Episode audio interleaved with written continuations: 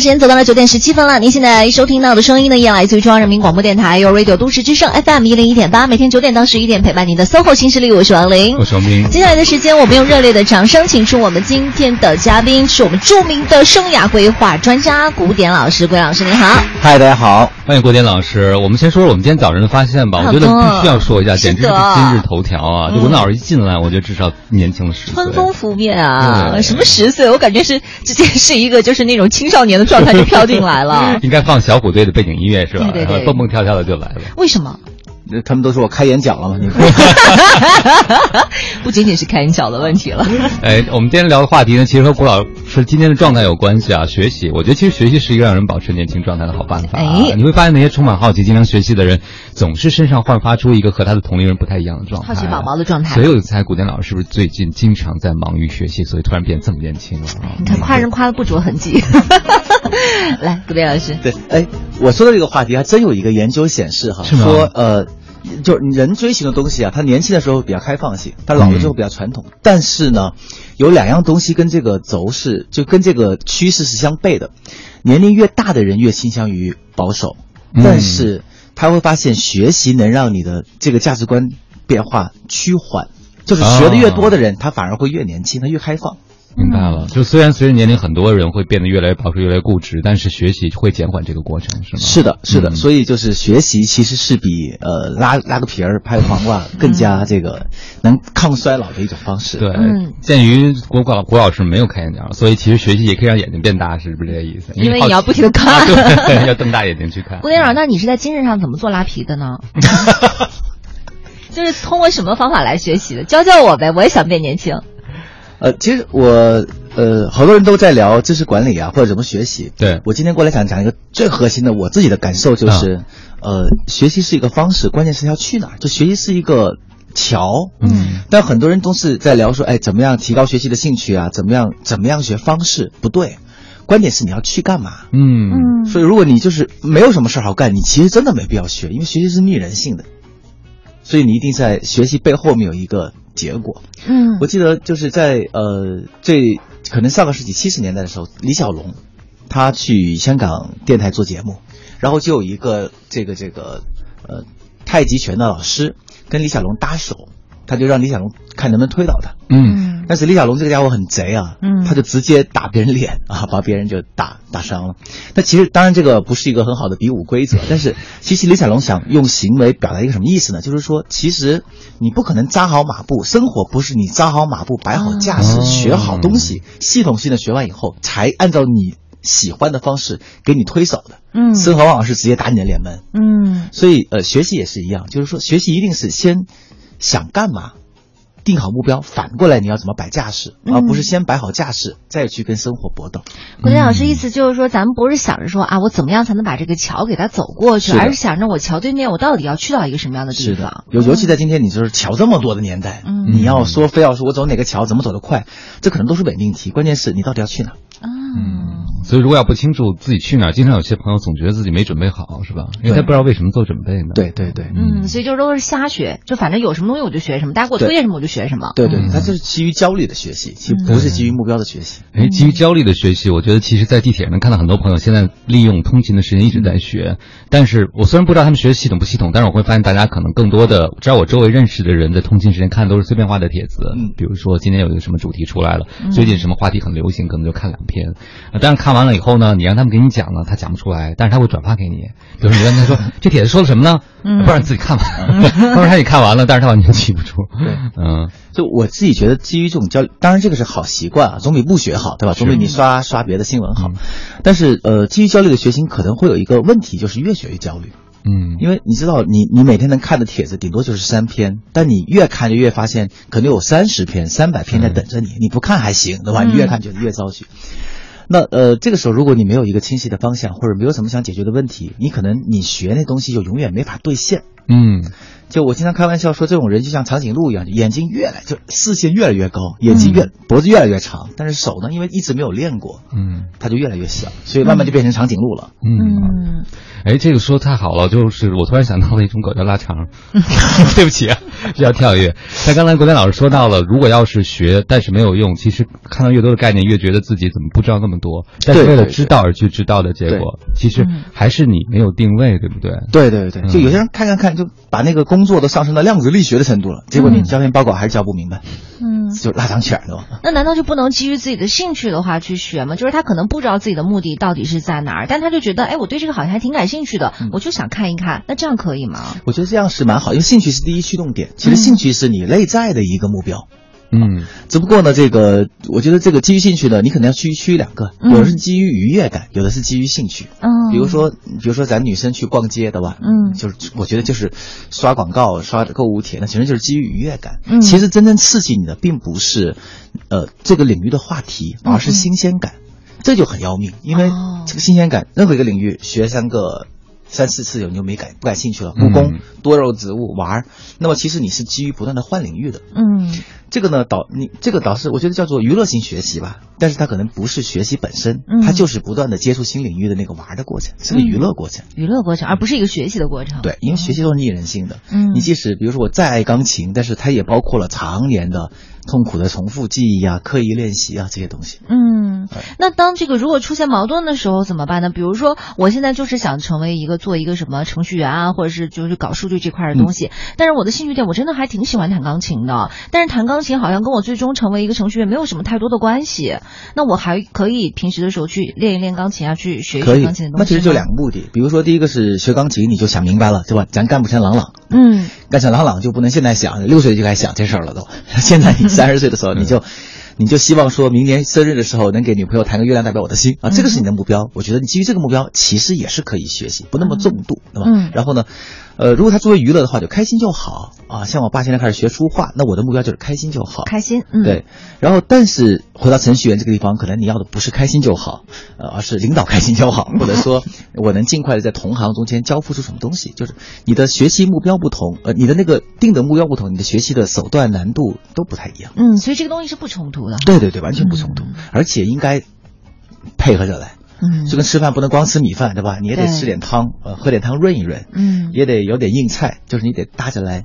嗯嗯，但我觉得现在可能很多的年轻人就是想学的东西蛮多的，对，啊，他们可能没有搞清去哪儿，但是兴趣点特别多。我觉得这可能符合年轻人对世界认知的这么一个特点，就是好奇嘛。对，但是没没事我要去做，但是很多人就会出现像您刚才讲到的，说可能三分钟热度就放下了。对，但是也有朋友就是比较跟自己较真的人，他会想说，如果每件事都这样，会不会不好？还是因为自然终结，我就可以放下了？比如做做着，哎，发现不适合，没兴趣放下，还是我应该坚持把这件事再做下去？呃。第一个是应该坚持把一两门做下去，就你可能不能都做下去，那就成神仙了。但是我们可能需要了解一下，说什哪一两门是能坚持做下去的？那可能除了你的兴趣以外，还有第二个就是你有没有这方面的能力啊，对吧？比如说，可能你就是就像我这样子，对吧？我这个我媳妇儿曾经无数次督促过我理财、理财、理财、理财，但我一看数字就晕 啊，一去银行我就崩溃。那可能最后我还是交给他了。就我可能有这方面的兴趣，但是我没有这方面的能力或者不强，还不如给让他来做。第三个就是，呃，兴趣要转成一个长远的兴趣，他可能还需要第三个东西，就是一个兑现的平台。嗯，就是因为你你不能总在自我催眠，说我做的还挺不错的。你弹就拿弹琴来说，你好歹也得给你这个周围人听一听，对吧？你别你自己老觉得自己是肖邦，楼下老怼你窗户说你不要在这个地方敲锣了，对吧？就是还肖邦，我倒是削你。对 对对，要削你了。所以就是第三个，就是你可能需要跟这个外界世界有一个往返互动。你觉得你文章写得好，有没有人给你点赞？嗯，对吧？你觉得你琴弹得好，有没有人愿意听？你觉得你的服装搭配的好，就是你你拍照片上微博有没有这个这个人点赞，还是在下面骂你转发？呃，一旦你获得外部的反馈，你会进一步强化你的兴趣，就形成了一个这个这个正循环系统。嗯，但是如果你就就是没有能力，你也很难获得外界的评价。一个人单凭兴趣是撑不了太久的。明白了，嗯，就学习得有输出，输出还得有反馈，然后再等于在强化你的学习行为。我前段时间就遇到一个企业家，他就跟我聊，他说是不是所有成功人士都是按照自己兴趣来的？嗯，然后呃，我我说我我就跟他们访谈了很多个这样的所谓的成功人士啊，他们最后的结果说，他们都感兴趣过七八门，可只有一门跑出来了。嗯，所以如果的确人们成功那个东西是从兴趣为起点的，但是并不是只有兴趣为起点就可以的，它还是需要第一个是你的能力，呃，付出还是有一定的机遇的问题，就有没有一个兑现的窗口，能让你把兴趣兑现出去一下。但是可能很多年轻朋友看到成功者故事的时候，因为成功的人他描述自己故事的时候，可能也会选择性的遗忘一些东西，轻描淡写好多。对，就是哎呀，那是我的兴趣，那是我的梦想，然后我就去了，我没有觉得有什么呀，没有觉得那么苦。当然他们可能确实也觉得不没有那么苦，因为他们觉得我乐在其中，我乐在其中。对对对，但是可能很多人就觉得好像如果学东西没兴趣，就是没学对。对，好像只有有趣这件事才证明你做对了。对，嗯，我觉得学习这个东西的话，就是在初期的时候，好像你还会觉得比较轻松，很有意思，好好奇啊，真好玩。然后学到中后期的时候，可能就没有那么有意思了。嗯我一朋友他做科研，他现在在学大提琴，然后他一个大提琴老师是个老太太，然后呢，他因为特别聪明，你知道聪明人有一个不好的地方，就想跳跃别人必经的步骤。他那个跳级，老太太让他练练一些拉弓的方法，嗯，他就拉了两下，他就已经很不错了。他跟他说：“你教的太慢了，你能不能教我快一点？”然后老太太就跟他吵起来了，说了半天。后来他和老太太互动中，他学到一句话，印象特别深。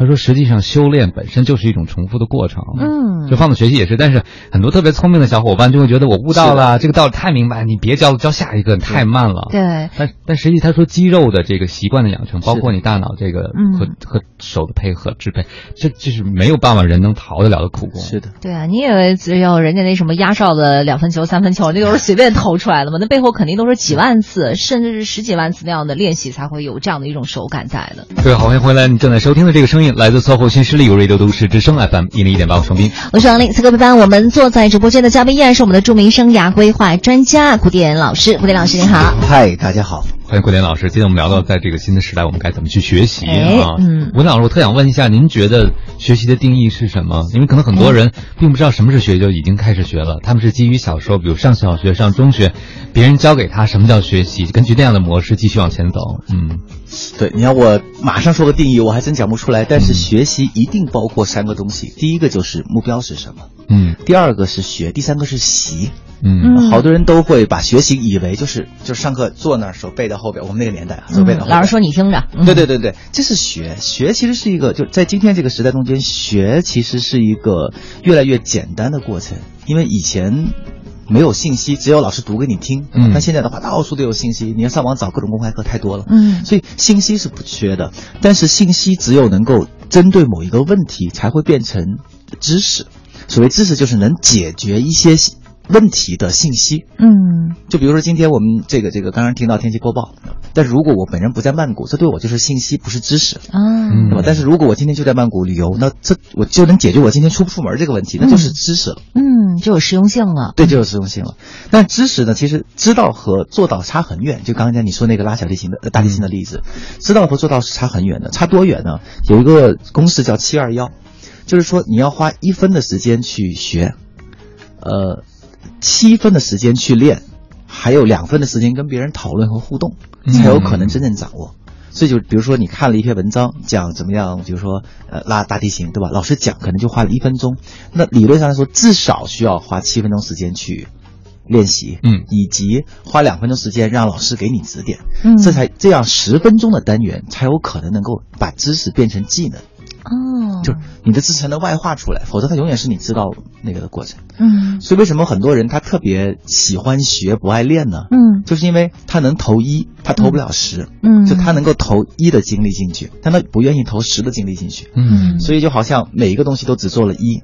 他这个瞬间就有知道的快感，嗯，但是却没有，对对对，但没有出去的那个，所以它是一和十的关系。明白。最后面可能你只有获得了很多很多次的实践，因为能力才能实践嘛。很多次实践以后，你慢慢会有一些智慧，就是说很多知识被精简完以后，可能就两三条原则，嗯，那个就是我认为就是学习的最高境界，就是信息、知识、能力、智慧。嗯，那像您刚才说的这个浅尝辄止型的朋友，周围还有几个啊，就是他们也经常觉得自己是一个所谓的杂家，就是你问他什么，对他什么都能插上话。群里不管有人转什么帖子、什么新闻，他总能说两句，觉得知名还是挺广的。但是他们就经常说，我知道的都没用啊。就这样的学习类型或者思维类型的朋友，他们真的就完全没用。他们可以找到自己的某些出口吗？如果他们愿意的话。嗯，呃，我们把这个这种人叫做出租车司机的智慧，然后就是 你跟出租车司机聊，他什么都能聊。嗯，呃，第一个我觉得就是，即使是杂家，也要清醒的认识到你砸不过百度百科。嗯，所以呃，我建我还是建议说，杂家也需要在某一个领域之内形成一些知识压强啊，讲一点术语。嗯，就是。你比如说，举个例子，比如说你，我这这段时间在听吴晓波的财经频道，嗯，对吧？那吴晓波其实也是财经界的杂家，他企业管理懂一点，什么懂一点，但是人家好歹在这个圈儿是在这个地方，就是我的杂也是在财经这个领域形成加强的。嗯，吴晓波去谈育儿育子，我就不相信了。嗯，那可能每个人也需要慢慢的框限起自己的那个杂的领域，让自己成为某一个小领域的一个一个杂家，嗯，这样是有出路的。他可以作为评论家，可以作为点评家，可以作为这个领域的媒体人，嗯，也可以让我们我们叫信任代理，就是说，当我想到这个部分呢，我就听你的就好了，因为你知道的比我多嘛。嗯，我相信我们在很多圈子里面都有信任代理人，比如说红酒，就听你的就好了。去哪玩听你的，吃什么就你。这些人其实也是杂家，但是他是在某个小领域的杂家，但千万别成为那种大的杂家。嗯，我觉得这个时代啊，知识爆炸已经很难出现像当年。呃，比如说，就民国年间那些大的杂家，像好多种不同专业的博士是吗？啊，对对对，就是钱钟书先生对吧？八国语言，然后，我我觉得那个可能那个是不可能出现钱钟书这样的人，是因为时代知识爆炸了，嗯，他不可能成为。那样的杂家不太可能。嗯，每个专业领域都细分的太细了，没有那么多精力，同时兼顾好几个专业。是的，所以即使杂家也一定要框限在某个小领域之内。嗯，那是从中间筛选出来自己比较擅长的一些领域，才深耕下去吗？是这样。对对对，比如说你会发现，你讲十个话题，可能有几个话题别人是爱听的，你也爱讲，而且你也爱看，那么你就不在那个领域里面，嗯，多推进一些。嗯，我我周围有个朋友，他杂家，但是我们都特别喜欢听他讲事儿。为什么觉得他不杂呢？是因为他可以把他观察到的所有事儿。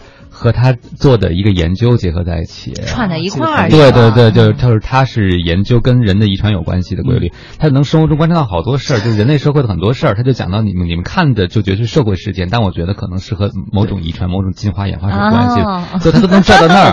哎，你就觉得他虽然触角很多，就像您刚才讲，他最终会落到一个有压强的点。这个归一，这不是杂技啊，这是最顶尖的人才，就金字塔型的人。嗯，就顶金字塔型的，就是说他有一个顶巅，就有一个点是在人类知识的边缘，特别棒的。嗯，只是这个点辐射到下面很多面上去。嗯，就等于底下那些都是论据，最后是要支撑他最终那个论点。它底下是触角，它中间是有中枢的，这个很厉害。嗯，这就什么实际上他对自己学的东西是玩转了，是吗？哎，对，板砖其实三种人，用是板砖型的人才，就是他刚才说那个出租车司机，什么都懂，知识面很宽，但每个都只懂一点点。对，每个都拍一块砖就完了。对，第二种叫做电线杆型的人才。嗯。就是在一个领域特别懂，嗯，但其他都不懂，像陈景润那种啊，香蕉都不认识，但是数学特牛，嗯，呃，这种人呢，可能偶尔会有大成，但是呃，几率比较低，因为他很多时候要需要跨界，需要触类旁通，他跨不出去，或者和人合作的时候需要人沟通啊，所以可能只有在像数学这种，就是你一个一个人弄那么底就能干的活中间，他能够走到顶，但是你可能放到物理，他可能跟人沟通不了，试验都做不明白，啊，理论物理可能不一样哈，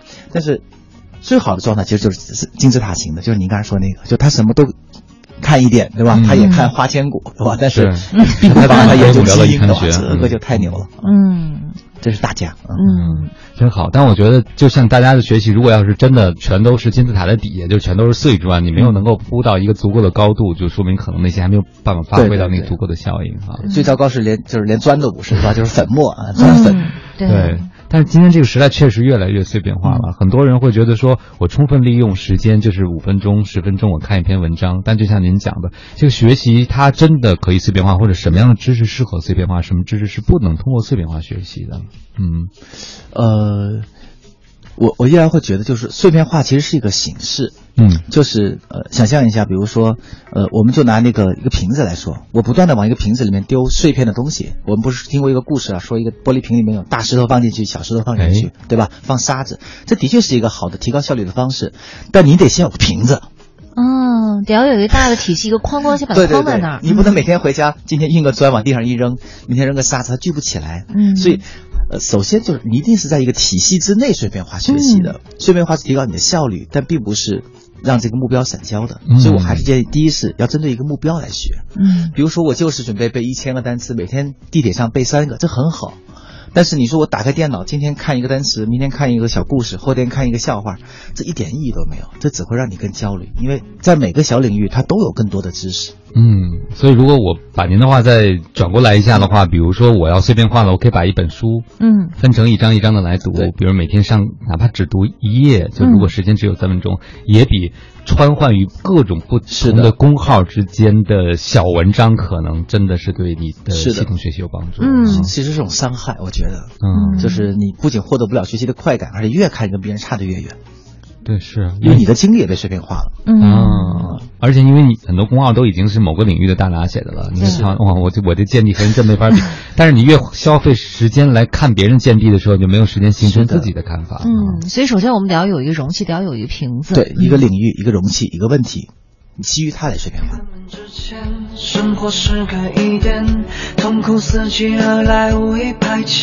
好的，时间到了九点四十七分了。您现在收听到的声音也来自于中央人民广播电台 u Radio 都市之声 FM 一零一点八，每天九点到十一点陪伴您的 SOHO 新势力，我是王琳，我是。此刻陪伴我们坐在直播间的嘉宾依然是我们著名的生涯规划呃规划专家古典老师，古典老师您好。嗨，大家好。欢迎郭典老师，你看我们有朋友在问了，说您提到的这个信息爆炸的时代啊，嗯，这么多的信息源，那怎么能够挑选出适合自己目前阶段学习的资源呢？比如说那么多书啊，那么多微课啊，现在各种线上的资源特别特别的丰富，我们都已经被那个东西包裹了，但大部分人好像没有一个能力去鉴别我该选择哪个，或者在这个阶段什么是更适合我。对，就您说那瓶子、那容器，怎么建立自己属于自己的瓶子和容器呢？嗯，呃，在大学的时候啊，学校的时候，这个事情很清晰的，对吧？就是其实学校。要是先给这个这个阶段先发教材，哎，学习后就考这个教材，所以你就好好把教材学好就完事儿了。但可能生活社会不是这样，生活社会是先考你一次，嗯，蒙圈了，然后接下来你可能就需要找教材。呃，我自己的方式是问人，因为呃我自己学习的顺序啊是人事儿网书，就是能找人问的绝对不这个看书。嗯，第二是能够有类似的案例，我也从来不看书。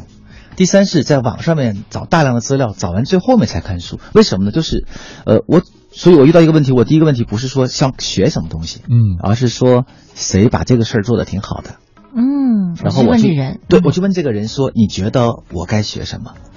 啊，但这个人可能有的时候会说你要学什么，有的会说你要做什么什么事儿，嗯，那我就第二件事情我就想说，如果找不到人，那么哪些事儿是做的很好的？那么这些事情中间哪些能力比我强？这是第二个。如果实在是找不明白，我也不看书，嗯，我会去豆瓣，我会去网上，我会去知乎去找一些信息，最后面这些东西最后才会指向一些学习资料，然后我才会开始学习，嗯，也就是说，学习资料的搜索确认，其实比。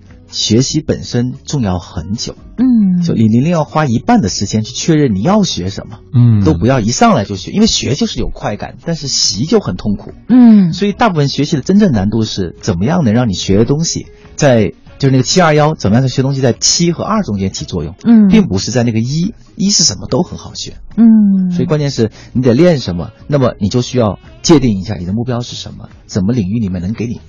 好的正正向反馈，嗯，人事网书，我觉得好多朋友好像是一说到哎我要学什么东西，第一反应就是我要去书店买书，我先去买这个领域的书，嗯，对，二二十小时就搭进去了，对。对，嗯，但是我们也没有头脑，没有头绪，因为是他并不知道框架，有的时候问一个明白人，他可以给你一个框架性的指引，是的，对吧？嗯，知道该从哪开始，对对对，因为其实学习就是像您说的有时间成本，更多的人就会觉得说，我既然需要学，有的人朋友学会计。就买一大堆会计的书，因为他会觉得说，证明我投资了第一个，对，第二个我投入了，你看看我看这么多的书，但第三个是不是学学到东西了或者有没有用不知道，但至少他缓解了一个焦虑，因为我们小时候学习不都是吗？发一堆教材，是的，看去吧，本都看完了，对不对？你看的越多，似乎就应该越懂，但其其实看的越多不一定越懂，可能浪费的时间越多。对啊，但是我觉得很多人可能买书的话是在心里面给自己一个心理安慰，会觉得我现在是在学的路上。对对对对对，这就是焦虑性学习者很吓人。那您刚才说的这个人事网书这四个步骤的话，就首先要找到这个领域的人，或者我找一明白人。那我如果身边没有这样的人怎么办啊？现在有第一是你能产生出想把它学好的新想法，那肯定有身边这样的人，肯定有，对吧？你你想去报个会计证，那肯定有考过会计的人，哎，是吧？呃，不一定要是这个领域的大拿，对对对对，不，千万不要是大拿，大拿大拿早就忘记他怎么学好了。呃，最好就是我们经常说加五，就是比如说你现在呃想做会计，那就加五好了，然后你就找一个过会计证五年的人，他基基本上能给你一个这个阶段系统性的框架。就是我们经常就说，你别没事就打第十关的大怪，你先把第一关 PK 掉就好了。明白了，您说这特别对，我就想起了有好多朋友特别围观那些创业者、企业家，特别是比较光环比较大的资深的人，那些人就说那个，您给我推荐几本书吧，那些人推都什么东西？什么学吗？古代经典，你知道吗？国学精粹。说说这本书我读了几十年了，还没还觉得很有收获，拿去看吧。但是对于这些小朋友，你给他 是是是看这些东西，他根本不明白在讲什么，因为人家的层次到那儿了，他觉得这是人终极的经典，他对你也是负责的。但是从你起步爬山的角度，这个就对男生太高。所以古典老师给我们的建议是加五，什么？就比如说在这个领域刚好是已经啊五年左右的时间，嗯，对，因为你很多人就也问啊，说为什么这个呃学习不能像游戏一样好玩？嗯，对吧？你看游戏和学习最大区别是什么？游戏有三个特点是学习没有的，第一个就是明确收益，嗯，就你打一怪肯定有十分，对吧？就是。只要你打着这个怪，肯定有二十分，就是它是很明确的。哪怕不过关，你也会涨分。及时的，对，及时反馈。那个我读读一章，没有人给我五块钱，对吧？如果有就好了啊。这是第一个，第二个其实就是难度适中嘛，嗯，就是他绝对不会把你第一关的选手提直接跳到第五关的，他一定是慢慢上去的。第三是路径明确。什么意思呢？就是你一过来领个任务，这个任务就很清楚，告诉你在哪个镇里面打倒谁就会获得怎么样，就会通关。嗯，所以游戏就很好玩呐，它目标又清晰，路径又适中，难度又合合理，然后还马上有反馈。嗯，那学习如果通过你的设计是能达到这个水平的。通过你自己的设计来达到这个水平，比如说你找这个合适的人，他就会给你个难度适中的起点，嗯嗯，对吧？然后呃，你可以设计几个终点，做到什么情况给自己什么奖励，而且你要把那个路径搞得越清晰，你可能就心里越踏实。明白，就是我们得要先找到这个 NPC 才行，是吧？哎，对对对对对。呃，有的时候周围朋友给我推荐书，呃，推荐书的时候，我就会问他们，我说你给我推荐几本经典的，然后这是第一句话，第二句话就是你这几本里哪本最好读？对啊，难度适中很重要。对，我觉得这个书他讲的。太经典太棒了，但是你就读不懂，你三页之后肯定就把它扔掉了，你知道吗？其实是对你没有意义的。是的，而且会不会就是有的时候，因为汪老师有时候会跟我说嘛，就是有的时候你会知道自己呃能干什么，这也很好，但你也要知道自己不能干什么。那比如说有一个朋友，他就说我想去了解一下创业到底是怎么回事儿。那我现在去问一个在创业的路上的一个朋友，他可能不会告诉我说啊创业怎么样成功，但他起码能告诉我怎么失败啊。那我是不是就可以避开这样的弯路？这算不算也是一些学习的过程？算了算，就是你你少走。少少走弯路，嗯，这个也会比我们直接要去找那些大牛啊、大拿要好得多。总之，我觉得找大牛其实是，尤其这个大牛还不是就是真心做咨询或做教育出身的，他他基本上是坑你多于帮你的。哦，就跟前段时间马云在那个六月二十号在那个一个大会上面就讲说，我这一辈子最大的错误就是创建了阿里巴巴，对吧？啊，一堆人说啊，我也有我，那我也是不是也错误了呢？老大，人家做成那个样子，对吧？出来卖个萌啊，然后。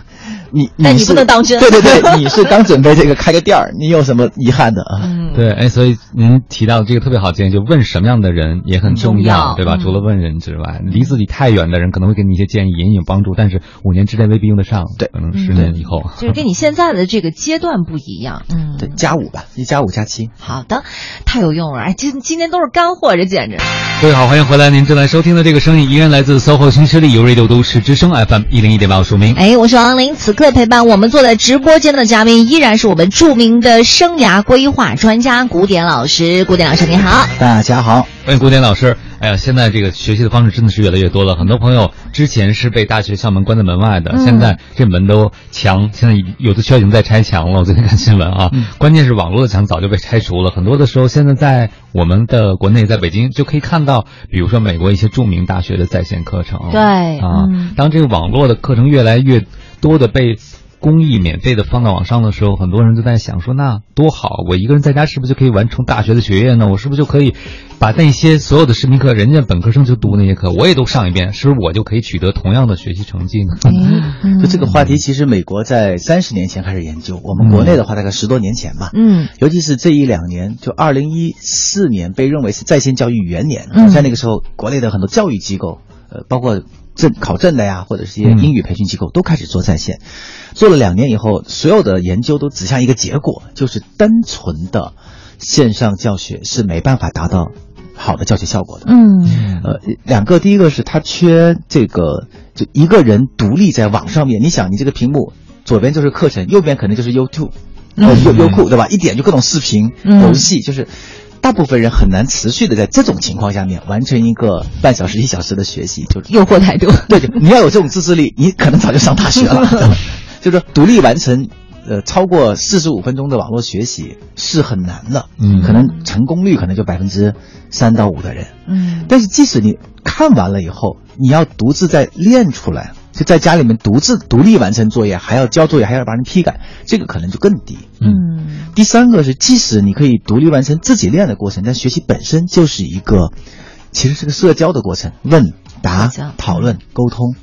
所以其实现在以前呢，两三年前所有的概念都叫 O to O，就是把 O 就是线下，to 线上。嗯现在的概念叫做这个原来叫 offline 到 online 嘛，现在叫 O with O，、嗯就是线上一部分，线下一部分。嗯嗯，互为补充是这对意思吗？对，就可能就是信息类的东西在线上学，但是操作和实践和讨论在线下，这样才有可能学会。对，嗯因为我之前好像看了一个理论，叫做洞穴人理论，就是当时好像会说啊，随着这个什么科技的进步啊，时代的发展呀、当时那个什么呃视频电话一出来的时候，刚被发明出来，大家就会觉得，哎，以后我们都不会再开会了，我们绝对不可能再面对面开开会了，那样多方便啊，直接一个视频的话，呃，大家一块儿来开就行了。结果后来发现，还是面对面的这种沟通交流会更重要一些。这个东西我们是永远没有办法避免，因为人毕竟它是一个社会群居这样的一个动物。对嗯，那个很多朋友给我推荐了一门非常火热的公开课，大家可能很多人看过，叫公正，应该叫嗯翻译过来 justice。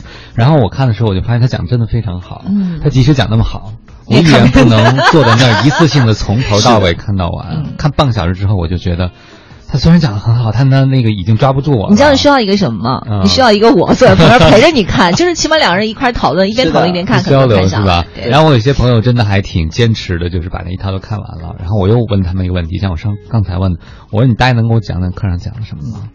他说：“哎呀，我反正我觉得讲得特别好，我跟你说特别生动，那链接个老师特别有魅力，我都爱上那个老师了。完了，好像我说的话。对，就总结最后就是他对老师魅力的感觉。后来我就想到一件事，因为我自己在看，那个老师会留作业，会留很多阅读作业。对，我发现其实老师在课上讲的那些点非常很好玩、很好的例子，但是如果你没有后面阅读的框架性的嵌入和对那个理论的理解，你前面讲那些例子对你来讲是没有办法再次、二次重复使用和表达的，嗯。你知道吗？因就是为当时那一瞬间的冲击，你会觉得很有意思，对它是一过性的。对。嗯。你没有看到后面，因为老师更多是倾向于，比如对欧美大学老师他是提点性的，更多是大量的课后阅读作业，但是我估计很少人做。就你没法没法替代的是，首先是那个教室，嗯对吧？你被关在里面两小时，只能看它。对，对。第二个就是课后的阅读、同学的讨论，对呃图书馆氛围，对吧？这个东西嗯你是替代不了的。而且你还要，比如说根据老师留的这个阅读作业写一篇小的文章，嗯是跟这堂课的主题有关。其实那个特别重要，嗯那其实就是像国国典老师刚才讲的，就把学的东西开始对产出了，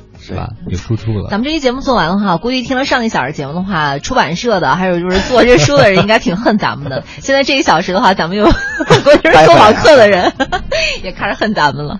来继续，但我会觉得，在今天这个时代，学习虽然越来越方便了，但是因为刚才我们讲到人的注意力是有限的，嗯你刚才讲的洞穴人，我又想到了一点，嗯就我们的人还是肉身的，对不对？嗯那个技术在发展，我们家那个现在网速可以提高到一百兆了，嗯然后发现一个特别有趣的事儿，呃，可能我下载一段视频，呃，很快一个嗯电影可能只要几分钟，嗯。但我看一个电影，我依然需要一个半小时，你知道吗？人的对，就我就想到朋友圈里好多人，可能是看到了订阅号来不及看就收藏，看一篇可能平均要收藏十篇。对，然后我就特别想问古典老师，就这种收藏癖，嗯。就是这速度就是积攒一个东西比以前容易太多了。以前千辛万苦攒一个豆腐块，现在很容易不需要剪报什么。对，所以这就是买跑买双跑鞋就觉得自己跑完马拉松了，对吧？然后办个健身卡就觉得自己已经健身成功了。对，就藏起来就觉得自己懂。其实我觉得这个时代啊，是学习的门槛在降低，但是学习的顶峰并没有降落。对，嗯，山还是那么高，只不过是允许更多人进入了。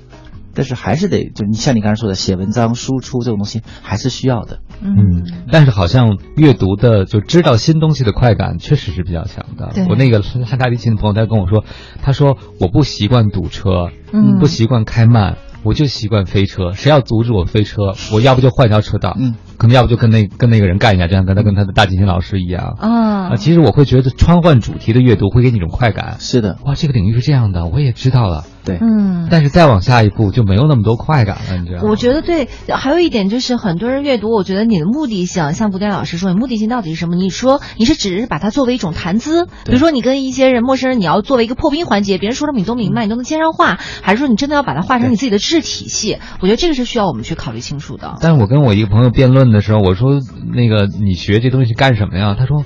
你怎么跟我爸妈一样啊？老问我有用没用，干什么？就是目的导向哈。对，他说我就是觉得挺开心的，挺好玩的。我说可以，但是我发现他大把大把的时间都用在开心型的学习上。那如果你要是真的对你的职业生涯没有追求，你可以也挺好的。对，就是你想明白了，我就是为了开心。但是你别在有一天你被人知识碾压的时候又难受就行了。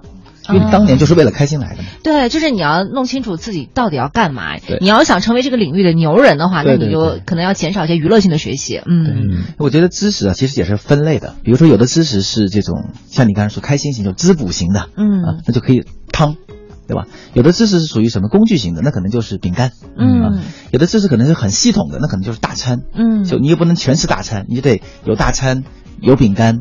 有方便面也来点汤，嗯，那天天喝汤呢肯定就虚。对，好，那就涉及到了我们既然有这么多选择的话，很多朋友会问一个问题啊，就古典老师，呃，你接受每天你接受很多的资讯，你有什么整理资讯和让资讯变成有效数据库方便提取的方法吗？就具体的，或你的先后顺序什么的是怎么样？我自己是叫输出倒逼输入的。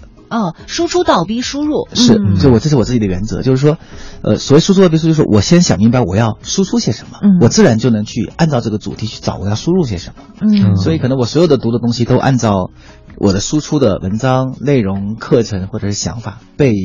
梳梳梳理过，嗯，我那这个输出是怎么定呢？是别人比如说给您一个命题作文，滚老师给我们讲讲这个，还是有一天你突然觉得这个问题很让你好奇，你觉得对大家也感兴趣，然后再沿着它去？对。对对，或者是你你这个输出可可能是一篇文章，嗯，可能是一段谈话，也可能是一个公司或者是一个项目，这都是你的输出，嗯，但是你是先把输出定好了，反过来找输入，嗯，又或者是说我就是想，呃，有一个快乐的下午，这其实也是输出，嗯，最近我就看了一本书叫呃看不见的城市，然后嗯。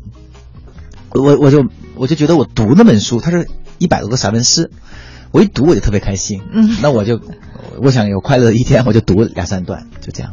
嗯嗯，所以其实你把它们就像好多抽屉一样，都分得很清楚了。对，你的每一种学习是起到什么样的作用的啊？而且我其实呃，我我可能本人不是特别。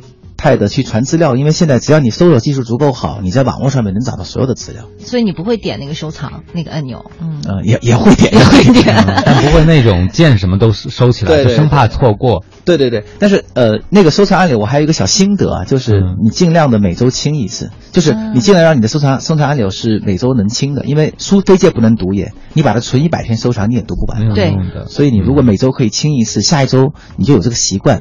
反而会倒逼你学点东西。对，就像我们女生，你在淘宝买那么多东西，也是偶尔要清一下购物车的，这样才能往里面放更多的东西。对对对对。或者你在收拾衣柜的时候，才会知道你自己曾经还有这些东西。没错。好，时间到了十点十八分了。您现在收听到的声音依然来自于中央人民广播电台，由 Radio 都市之声 FM 一零一点八，每天九点到十一点陪伴您的 SOHO 新势力。我是王琳，我是王斌。此刻陪伴我们坐在直播间的嘉宾依然是我们著名生涯规划专家古典老师，古老师您好。嗨，大家好，嗨，欢迎古典老师。呃，刚才我们在这个波斯训的古典老师说了一件事儿，我们都挺好奇的，对，特好玩。就是这个成年人学习，就是我们今天大部分智障人要面临的学习状态。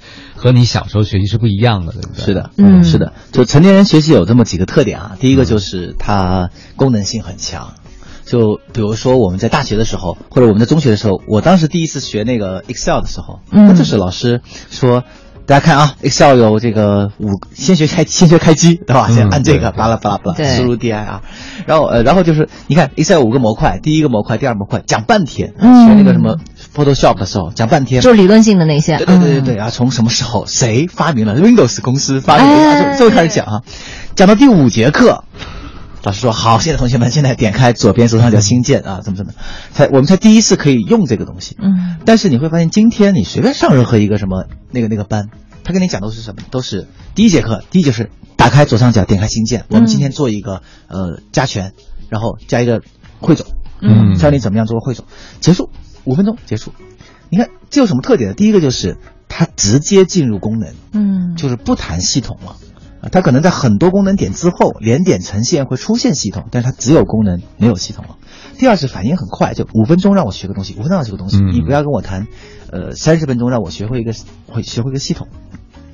呃，成人的学习往往是这样子的，但是这样的学习也会进入一个问题，嗯就是你学了一堆技术，但是还是不知道总体的东西，所以可能比较好的方式啊，现在就是，可能学五到六个技术以后，他蹦出来跟你谈一谈，哎，我现在谈谈整体的大框架是什么，呃，这么倒置过来学习的，嗯。就是先由具体解决的点散点，对对对。先去解决你碰上的这个痛点的问题，然后慢慢慢慢你会发现，可能你需要一个系统来解决问题的时候，再进入系统啊。对。就是先解决问题，把你先勾进来，对。然后我们再慢慢的去进行一些汇总、一些提炼。对对对，他绝对不会一上来给你讲个大框框，讲大框架，没有这个，所以你会看美国的很多慕课为什么成年人看不下去，也是因为说慕课是大学里边的，就大家这四年时间就框定了，就是过来好好学，他不着急。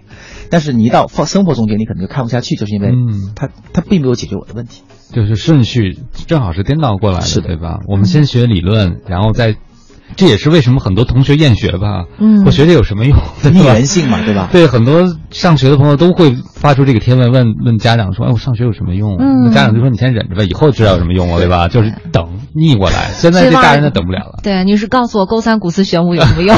对 还是有些用的。呃，所以如果要是大家在学习的，也可以采用你别一下子扎到系统里，先可以从痛点开始，这也是培养兴趣的一个好办法，对吧？但是你别忘了，像郭老师刚才讲的，你要想掌握这门科学还是需要系统的，嗯不能仅靠一些这些学到的小技能就说明你已经懂得这个领域了。这其实孩子也是一样。我前段时间遇到一个妈妈，她教孩子学钢琴，特别智慧。她孩子不太喜欢学钢琴，她是首先她就不带这个孩子去，一般妈妈就直接报了个班，她不会，她先找一天，带这个孩子穿上最好的这个小裙儿，嗯，然后呢，她自妈妈穿的很好看，去那个国国家大剧院看一个人弹钢琴，嗯。啊，他就觉得这个孩子就觉得哇，钢琴是个很美好的事情，哎。有新衣裳是哦吧？去那么好的地方，然后大家都起来给他鼓掌。那呃，这个阶段结束以后，回去路上，妈妈就说要不要那个那个钢琴，他也不买啊，因为嗯。买又又又过了。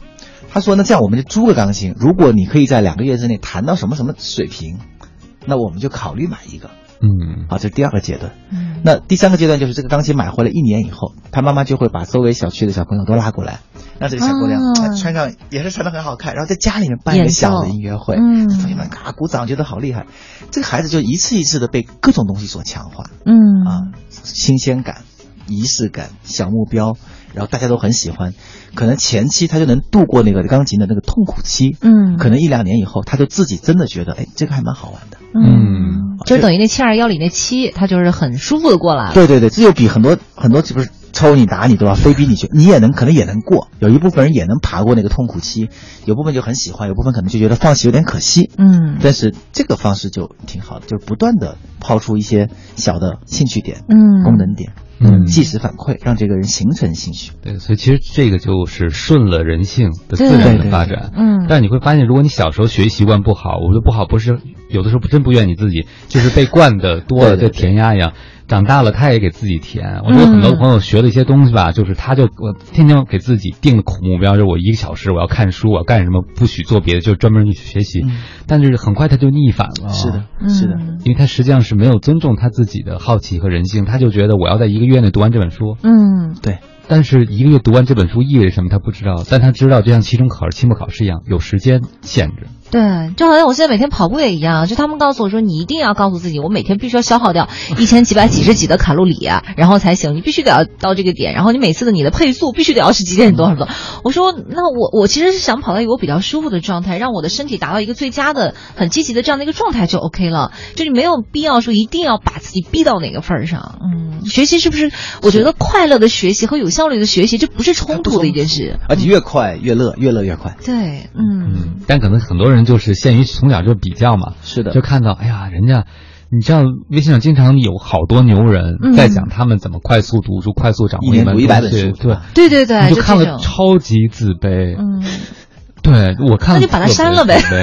就是你偶尔看到了以后，你就会觉得自己怎么就不能那么快的读一本书？我读书特别慢，而且好一般的书好点书我会读两遍。比如关老师曾经推荐过一本叫《人类简史》的书，对吗？嗯，我至少已经读了两遍了。我不敢说我都能够对那些经典东西都能记住，我只能记住一些重要的东西。嗯，我觉得重要，所以我就特佩服那些，比如说上了飞机下飞机说读完了，嗯，就好多人在飞机上能够读完一本书，两个小时的时间，嗯嗯。哎，我其实倒是很想问古典老师一个问题哈，就是现在我们可能就是因为现在有很多的订阅号嘛，或者就很多大牛了，他们自己都会有一些订阅号什么的，就是很多你就觉得，哎呦，这个也很牛，那个也很牛，这个太牛了，然后我就收藏了一大堆，然后可能每天都会有各种的这种文章发放在那儿，推送，对，各种文章一推送过来看，哎，我觉得这个特好，这个也特好，就每天可能会看很多很多篇，但是看到最后的话，你不会觉得说我学到了很多，可能心里面还会觉得有点燥，这个是怎么回事呢？嗯，这就是呃，就是那个七二幺中间就。其实，因为学是特别有快感的，就学是特别有快感的，习是很痛苦的啊。你比如说小时候，消化不了是吗？呃，对，因为学的时候啊，因为学这是个瞬间快乐的工作，就是你学就会，嗯，一看就明白，这信息获取瞬间的，嗯。但是习是一个你终于要意识到你到底有多糟糕的阶阶段。哦，就好像你比如说我们小时候学英语，对吧？你说那个 这个音就那个呃浊音，嗯，小时候老师就说说，你看那张图啊，就是一刀扒开是一个人类啊解剖图，对吧？然后说 汽油是从这儿出来的，冲到这儿，然后穿过这儿，发出滋的声音，然后谁都明白。嗯，但是全班，但是你要一张口说，你就得意识到说你到底有多烂，嗯，你的嘴巴肌有多多多么不听话，你有多么的笨，很多人接受不了那个笨，因为学习的快感是瞬间，他接受不了那种慢慢变好的过程，哦，所以他就会转而说，那一定是方法不对，那我就换个方法，嗯，这样换几次以后，你就彻底对于任何的，你你对于任何不能速成的方法就开始怀疑，你就会不断找，啊，我就想找一个特别速成的，嗯，而不愿意承认自己笨。对，或者你不愿意度过那段就是练习练习的过程啊。其实每个人都有那个过程，所以慢慢慢慢你就会发现，所有东西都是入口，但所有东西又都不行，嗯，这就彻底成散沙了。这个特别像减肥，我觉得。你有没有发现那些减肥不成功的人，往往是不停换方法的人？对，这个不是我，那个不是谢夫说。对，其实他可能就是不愿意坚持足够长的时间，他等不了。是的，是。但是像您刚才讲的，就是不能面对这种受挫感。我有一些朋友，他还会有一个推论。就是他会觉得自己没有学习能力。我说什么叫没有学习能力？他说一个东西从零到一，知道他不知道他就没有问题，挺好的。但往下走，他就会觉得很痛苦，不像之前那么快乐。嗯，他把它归因为缺乏学习能力。我觉得，我觉得可能不是学习能力，是缺乏忍受力，或者他或者缺乏对于学习整个过程的认知，对吧？他就彻底把习那个部分给弄掉。但我觉得跟真跟我们中小学教育真是有关系。就是我们的中小学教育中间其实。就往里填东西嘛。对对对对对，你的你的学和习都是被动的，你不知道哪个是学，哪个是习。嗯，所以你甚至会有一个常常反应，其他谈到学习就是苦大仇深的，对，就觉得很辛苦、很累、很被动。是，哎，那我想问一下古典老师，那我现在那些订阅号怎么办啊？嗯。就如果每每个人就是他有很多的订阅号，每天有那么多的文章的话，其实一天看多少篇会比较合适呢？或者说怎么样去选择合适自己的那些文章呢？嗯，呃，这这个首先见仁见智哈，有的我们搞搞搞微信小编，可能每天能看四五百篇，看四五百篇，对，也也有少的哈，那人家工作需要啊，嗯，也有少的，比如每天看两三篇。我自己的感觉是什么呢？我自己感觉是，可能时间一长，你应该清掉一些订阅号，专注两到三个号。嗯，第二个必要收藏那么多。对对对，第二你要清醒的认识。订阅号是不会让你成长的，就仅仅是订阅号，因为订阅号是要面对，你想那个号越大，他就恨不得一一百万人，对吧？嗯，你你每天刷，其实也就是跟这个他要照顾到一百万人的水平，他一定都是重复在初级水平，嗯，对吧？就好像一个音乐会一样，他要他每天开一场，那肯定都是最大陆的歌，所以你你你要超过这个这个群体，你肯定是不能仅仅通过订阅号的哦。所以你想明白这一点，你就把时间花在更多的自己思考啊，呃实践一些方式和练习啊，那个才是真正让自己成长的过程。嗯，虽然国元老师说了，这个订阅号不能让人成长。各位好，欢迎回来！您正在收听的这个声音依然来自 SOHO 新势力 u Radio 都市之声 FM 一零一点八，我是兵。哎，我是王林，此刻陪伴我们坐在直播间的嘉宾依然是我们的著名生涯规划专家古典老师。古典老师您好，嗨，大家好，欢迎古典老师。哎呀，这个信息推送一多了以后，我们发现一件事情，这个对每个人的考验也越来越大了。比如说，我们会发现很多的时候，你知道了一件事之后，你看到网上一些呃公众人物他们发表的意见有可能是相反的，甚至做这个专业的人也有可能是对立的。作为一个学习者，你会发现不光是新闻事件出来的时候。有的时候，你对某一个话题感兴趣，你搜，可能也有截然不同、各种各样的观点。这个时候，我们很多人就会心里想：我该怎么去判断？我该跟谁去学习，或者说我该采信哪一种观点？对，就是你会觉得他说的有道理，他说的也有道理。是，呃。这这的的的确是个大问题啊！你看美国这个民众大选搞成这个样子就知道，其实其实大部分人是没有什么太多呃观点的。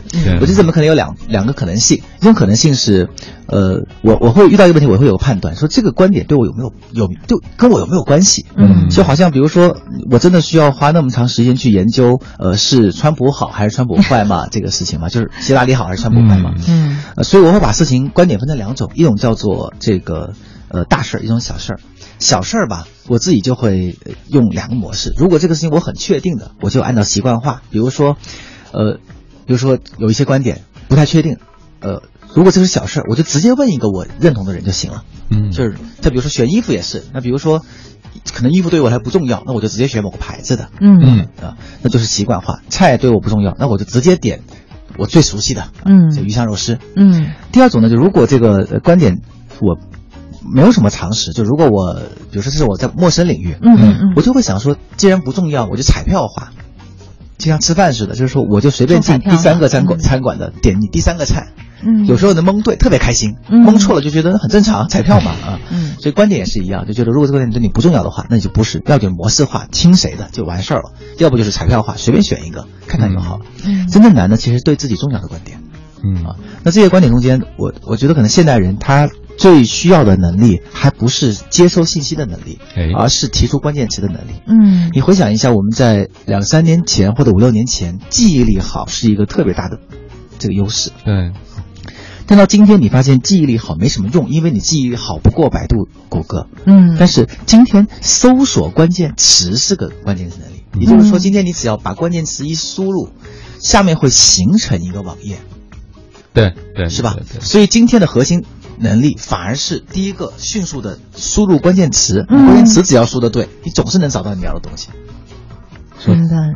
就是像我提炼总结的一个能力。我一朋友，然后就是他跟我搜一个东西啊，我就自恋了一下，就是我们都搜同一个问题，但搜出来东西不一样。嗯。后来我发现为什么不一样？就国天老师说的，我们从同一个问题里搜索出，就是提炼的关键字是不同的。嗯。所以你最终看到的，你调出来的这个数据也是不一样的。对对对对对。就好像比如说刚刚才咱们聊的，比如说老虎咬人这个事情，空格后面那个词很重要。嗯。就关键你希望从这个事情里面解读出来什么？那个是你的关键词。所以，如果你没有后面那个关键词，你永远就是会被这围绕这个事件的各种观点刷认知，嗯，但对你没什么用，嗯。但如果老虎咬人空格后面有关键词，那我觉得可能就会，嗯，你就你关键词代表了你的观点。可是那样我们找到的东西不都是来支持我们观点的论据了吗？是的，但是在这个多元的世界里面，其实本来就没有什么 对或者是错什么的，对，嗯。但是你可以呃。调取某一方面，比如说老虎咬人，后边空格社会心态。嗯，对，嗯，他可能就未必是某某某一派的观点，他会讲社会心态方面。嗯，就实际上你的下切。因为他其实知识都在那儿，就看你怎么提取嘛。你的关键字如果足够本质，你就能够提取到一些可能别人都是现象的。可能有人就问这个老虎咬人空格婆媳关系，那调取的可能就和我们你是完全不一样。那个就是关心事件本身的事实，那个就是关心背后。嗯，明白了。所以就是关键是在于那个关键词到底是什么？就你到底是用什么关键词去看待知识的？信息爆炸的时候，关键是你要输入那个在你脑子里面那个个。空格里面输入什么关键词。嗯，但是这个东西的话，就是有些人，我感觉现在大家去学习啊或者干嘛的话，好像已经慢慢的就丧失了这种就独立去思考或者去提炼总结的这样的一种能力了，而是就是就是被推着走，反正给我什么东西我就接受什么东西。然后我今天觉得，哎，古典老师说，比如说赞同这个事件啊，我觉得古典老师说的很有道理啊。然后桂法汪老师说他反对这样的一种看法，我觉得哎，对啊，汪老师说的也挺有道理的呀。那最后的话，我我我要形成我自己的这个观点，我就缺少了这种去提炼的。就两个呃，还有两个方法也可以，一个就是考虑说你你在这个领域找一个信任代理人，这个其实也是蛮好。哦，信任代理人。对，就是说好，比如说心理方面问题，我就找王老师就结束了。那他的观点，我认为就是我的观点。一旦是我从他的观点试了三十次觉得不靠谱，我就找另外一个信任代理人，我就不用去想这个事情。这其实是一个不错的方式，而不用一直去不停的去试试。就你不用被很多代理人不断的刷观点。嗯。第二就是有些这是观点问题，有些问题呢就是相对来说有有标准答案的问题。哎，那我的观点就是说乘以三，就是说任何这个都，比如说这个都这个是科学问题、专业问题是有客观答案的。那么你就问三个人，三个三个人的观点都比较趋同的时候，这就比较趋同了。嗯，事实上你找三个的时候，至少有两个是比较趋同的。你就按照这两个再找再找，慢慢慢慢就能确认到一个客观的观点。嗯嗯，我觉得这个方法特别值得借鉴啊。对。其实刚才王队问的问题呢，我感觉就是现在信息这么多元，这么多不同的渠道来，甚至可能互相矛盾。但更重要的是，通过这个矛盾的过程，其实你可以是培养独立思考能力的。对。那就是到我们特别想问您的一个问题，就是我会觉得古典是。个特别有独立思考能力的人，包括他自己创业做事，包括做生涯规划之前，可能还没有太多人知道的时候开始做。呃，我就是觉得你是怎么培养自己独立思考能力的？因为其实一切知识都是来磨练你的思维模式和思维能力的，对不对？嗯，对。呃，我自己，我呃，说实话，我我觉得自己这个，我觉得独立思考可能是一个呃伪命题，就是说，呃。所有的思考都是基于前人的很多信息和资讯的，其实人不太可能完全独立，对完全独立的思考。呃，关键是你可能需要对你的思考结果有一个清醒的确信和认识。简单来说就是，呃，也就是说你的思考过程是不受干扰的。嗯，我觉得这个是独立思考。那你思考结果可能很大炉火，跟别人都是一样。呃，但是我有两个观点是：第一个是绝对不要把这个判断的观点就是。对于自己生活和人生的这个选择权交给信任代理人，嗯，就我们会经常把，比如说我们该过什么样的生活，交给新人代，这就糟糕了。哦，这个东西是不能变的。嗯，那至于说实现的路径和手段呢，你一定要找新人代理人，因为他肯定有人做过你类似的事情，嗯，肯定有人学过你学过的东西，嗯，所以关键词一定要你自己提，但是信息和内容都是可以学习。我觉得这样可能是一个所谓的独立，是指关键词的独立，嗯，评价标准的独立，但是思考的过程和路径都是可以借鉴的。嗯，你们是已经提到这个培养独立思考能力的这样的一个高阶问题，那我来问一个低阶的问题吧。因为今天我们来说的是这个学习嘛，那刚才一其实我们一开始也提到说要去培养一些这个学习的兴趣，但是我觉得这个这个兴趣真的能能培养出来吗？就假如这个人他真的就是我压根儿就不想学，我也没觉得怎么样。就是现在有很多的一些小朋友可能就对什么事情都觉得无所谓啊，我不 care 啊，我没想过没意思，没意思。对学习有什么意思呀？就提不起来兴趣，这个东西能培养吗？嗯，呃，兴趣。兴趣是能培养的，能培养的。对，但是兴趣的确有不同的倾向，就不同的人会对不同的地方有不同的兴趣。举个，也就是说，在你真正感兴趣的领域，这个兴趣比较容易好培养。嗯，在你不感兴兴趣的领域呢，其实也不是不行，但是就培养起来成本很高。啊啊，所以这有两个层面，一个层面是如果这个事儿是必须得做的，比如重复工作，嗯，持续练习，那么你就是咬着牙也得培养。如果这个东西是就是可做可不做的，那你就不如选择那个你是真正感兴趣的地方来做。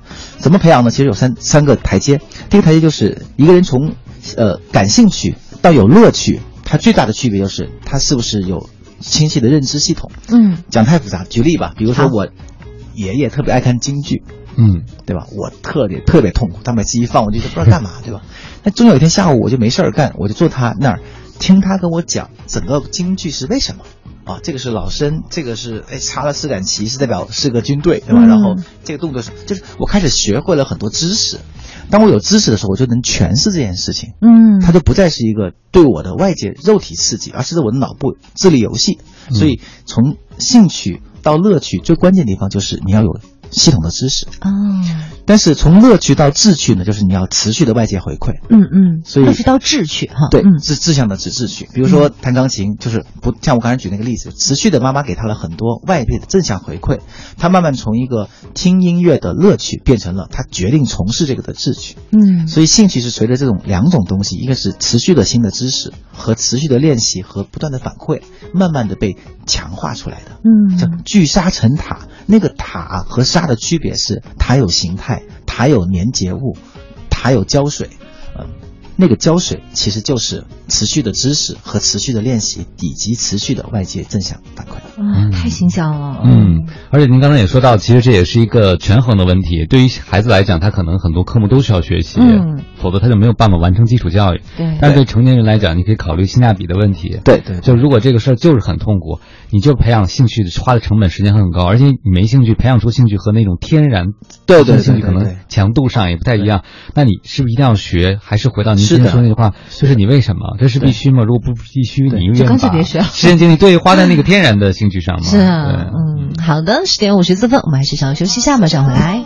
时间过得很快，已经十点四十八分了，欢迎大家依然守候收听中央人民广播电台 u Radio 都市之声 FM 一零一点八，SOHO 新势力正在为您直播当中，我是王琳。张斌。此刻陪伴我们坐在直播间的嘉宾依然是我们著名生涯规划专家古典老师，古典老师你好。嗨，大家好。欢迎古典老师。最近呢，流行一个词，我们节目也专门请嘉宾讨论过有啊，斜杠青年 Slash 青年。啊现在可能很多朋友都想成为这样，有多个身份，多酷啊！我跟别人说，我既是作者，我是摄影师，我可能还是什么什么什么来画着画家。因为我现在越来越发现，很多这个小朋友给自己的标签里，更多不是职业了，嗯。就是跟自己的这个职业标签有关系，就是我的特长、我的爱好、我的兴趣有关系。嗯，但是我也有个担心，我说我的担心可能源于我的嫉妒，就是我就心里的小恶魔我想放出来。人生都是很公平的，我们一天二十四小时，真的我们可以成为同时身具那么多标签，样样都做得好的人吗？还是就是斜杠青年也会有自己的代价在？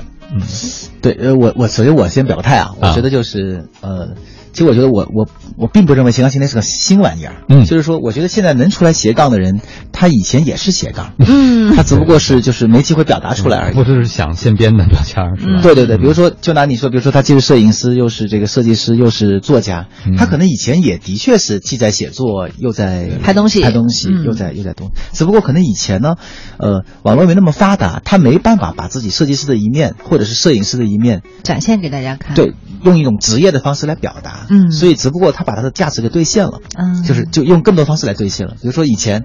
呃我今天开车过来那个人，对吧？他就是斜杠青年了，他是个公司的老板，呃，不，嗯公司的这个这个经理，同时也是斜杠司机啊，嗯对吧？对，好棒！以后我多了一个斜杠，好开心哦。斜杠司机啊，对吧？然后呃，可可不可以？其实理论上也是可以的，嗯但是你要想明白说，这些东西这三个东西中间必然有一个是全，有一个是关键，嗯就其他两个只是你呃一些多余的能力兑现出来的。我觉得斜杠青年最大的诅咒是什么？就是未来建筑师有一个人超过了你，设计师别人做的比你好，嗯对吧？然后嗯作家别人也写的比你好，因为在你当斜杠的时候，有人就全职，嗯对吧？在你每个都花八小时的时候，有人就一天花二十小时死磕这个事情。嗯那时间一长，我肯定会找二十四小时那个。嗯，上上天待人都是很公平的。嗯，对，所以我觉得斜杠只是把以前的一些你可能没有能够被兑现出来价值兑现出来，但是清醒的兑现出来以后，你一定要明白，你得再找个点才重新钻进去，否则你会被专业人士给重新覆盖掉。嗯。因为其实，比如说你作为摄影师的时候，你和摄影师在一起，你并不是以那些斜杠身份在一起是的。你还是以摄影师这个单一身份和他们竞争的，对吧？嗯。但如果有一天你可以把这些东西结合成某一种新产品，对就这新产品就需要这三个方面都比较强的人才能够做出来对，那可能是你的独门绝技。对，比如你又是摄影师，然后你又很喜欢 VR 技术，你有整一个 VR 摄影师，哎，这就很厉害啊。对嗯，但还是建立在你在两个领域可能都比较深耕细作，最终聚焦到一个地方。但这种情况可能三年以后也会被也会被一个专业摄影师和 VR 团队干掉。哦，对，嗯，哎，其实我想问一下姑娘老师，就是虽然说哈，就就我不知道，因为现在很多年轻人都很想成为这样一些斜杠青年，特别想成为，觉得哎太帅了，你出去有那么多，而且可能好像很自由。你看我这个事儿，这客户我不喜欢，我不做这个了，我去写点东西。我这个不行，我写我干点那个，就好像很自由。嗯，是的，就我我真的是觉得是个假象，就是退路太多，其实就是没什么退路，对吧？因为你你自己觉得这三个现在你都能做得好，其实你真的往里面走一步，你发现无数的专业人士等着呢。嗯，只不过那些人可能呃，可能没有没有你那么先知先觉，那么那么快的出来。呃，我我觉得未来的网络一定是慢慢慢慢的，整个世界只有两种人，一种就是纯媒体人，嗯，就是他什么都能讲一点，他是他是你在这个领域的新人代理人，嗯，这个就是你觉得财经听他，美食听他，但是那个人可能就什么都懂一点点，就像你刚才说那样子。但是另外一个极端就是这些人直接链接最优秀的专业人士就可以了，他并没有必要链接一些斜杠青年。嗯，你说斜杠，我也比你斜杠，对吧？啊，说专业呢，别人比你专业，所以我觉得斜杠青年会是一个阶段性的产物。嗯，它的产物就是因为以前这些斜杠青年啊，其实也斜杠，在单位里斜杠，嗯，对吧？领导上午让他拍片儿，下午让他写文章，晚上让他去做个公众号，嗯，只不过现在有发现我们这有好多斜杠青年，对呀，就只不过现在有人在网络上面能跟你协作，能把你一些工作内容啊通过别的平台兑现而已，并不意味着你有了很多的职位，嗯，就你只是有很多项能力，这个能力呢在各各方面兑现。嗯啊，所以看上去你就好像有很多身份，但其实这么多能力中间，你真正能磕出来的肯定就一两个。嗯，所以没有必要说一定要成为一个努力成为一个斜杠青年，甚至不惜去牺牲自己特别专长那一对项。，而且斜杠青年也得注意点儿，我觉得可能两三年以后又会出现叫工匠青年或者专业青年。匠人精神又出来了，是吧？嗯，其实所以你看我们今天节目得罪了多少人？但是王丽说，我突然想到了，其实这个攒斜杠有点像我们之前的攒那些资格证书。啊，对对，我们当时不还聊资讯时候开玩笑说，国家不是又逐渐逐渐很多资格证书都取消了嘛？我说你再不考来不及了，都没有了。对其实攒太多的斜杠和攒那些资格证书也是一样的，是一样最终可能你能不能做好，它远比那证书有多少个要重要。其实你想想，跟咱们那个收藏癖有什么区别呢？就好像我们一直收藏很多的文章，比如说我想减肥，我要减屁股、减腿、减哪儿什么的，收藏那么多动作，你最后看了几篇，很少有回去再看了。对，嗯所以我觉得我们今天聊的和昨天有点异曲同工，你发现了没有？就不管这世界多热闹，这大家做的多忙活，更重要还是回到自己，就是古典老师说的，你要去哪儿，你的路是什么？别人千万条路，你只能两只脚走一条路，是不是？这是一个修炼内功的过程。对，嗯而且以前我们父辈没有遇到过这个问题，他们就只有一两条路可以走。选都没得选那。今天就突然有几百条路的时候，你就 彻底陷入这个选择纠结的蒙圈儿，蒙圈儿嗯。所以你就下意识的收藏，下意识的看，嗯下意识的希望用碎片化增加效率。但是其实真正重要的是，就不要用战术的勤奋掩饰战略的懒惰，嗯，生怕错过每一件事情，但最终的结果往往可能是是全都错过。没错。错过了自己啊！时间五十四分了，在这儿呢，非常感谢郭岩老师在周末的前一天来到我们直播间，跟大家来聊了这么有干货的这样的一场满满对，太有收获了，谢谢郭岩老师好，谢谢以后要经常来。好，一定。要每周给你安排一天吧，不行，我马上要开始道德绑架了。在这儿代表我们的编辑感谢大家的收听。